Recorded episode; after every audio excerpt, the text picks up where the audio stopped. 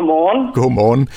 Jamen, øh, Annika, vi havde jo den fornøjelse at tale med dig i, i sidste uge, hvor du jo kunne fortælle om, at du havde øh, fået en uh, idé, og du er jo sådan uh, en, der bare gør tingene, fornemmer jeg lidt. Hvad var det præcis, du gjorde?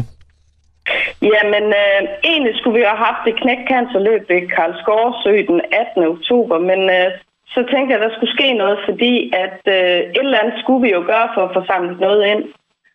Så øh, jeg gik i gang med at bage småkager og, og øh, male på bloklys, og øh, folk var ret interesserede.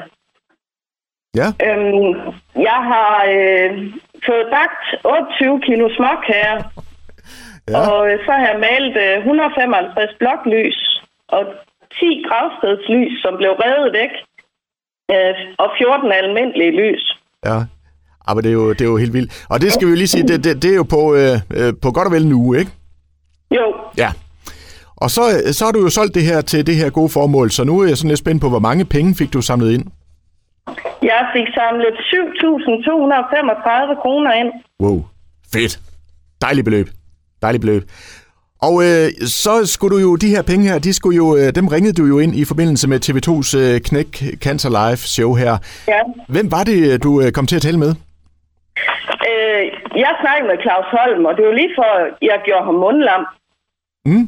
Hvad skete der? Fordi, jamen det var, øh, egentlig så hørte han slet ikke ordene lys, fordi da han hørte, at jeg havde øh, bagt de der 28 kilo småkager, det var simpelthen, hans reaktion, det var bare, 28 kilo? Jamen, en uge? 28 kilo? Ja. Er du klar over, hvor meget det er? Og det er jo, meget- han er jo kok, han ved jo altså, hvad han snakker om her, ikke?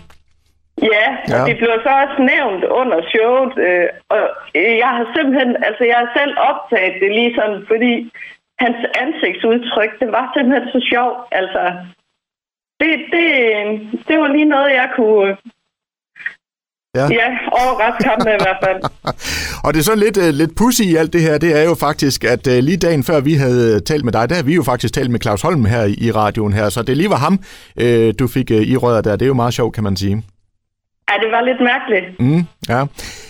Ja, jamen øh, fedt, fedt øh, og virkelig godt gået. Altså, og hvordan øh, bliver jeg nødt til lige at spørge nu her, Annika, hvordan har du det med småkager lige nu?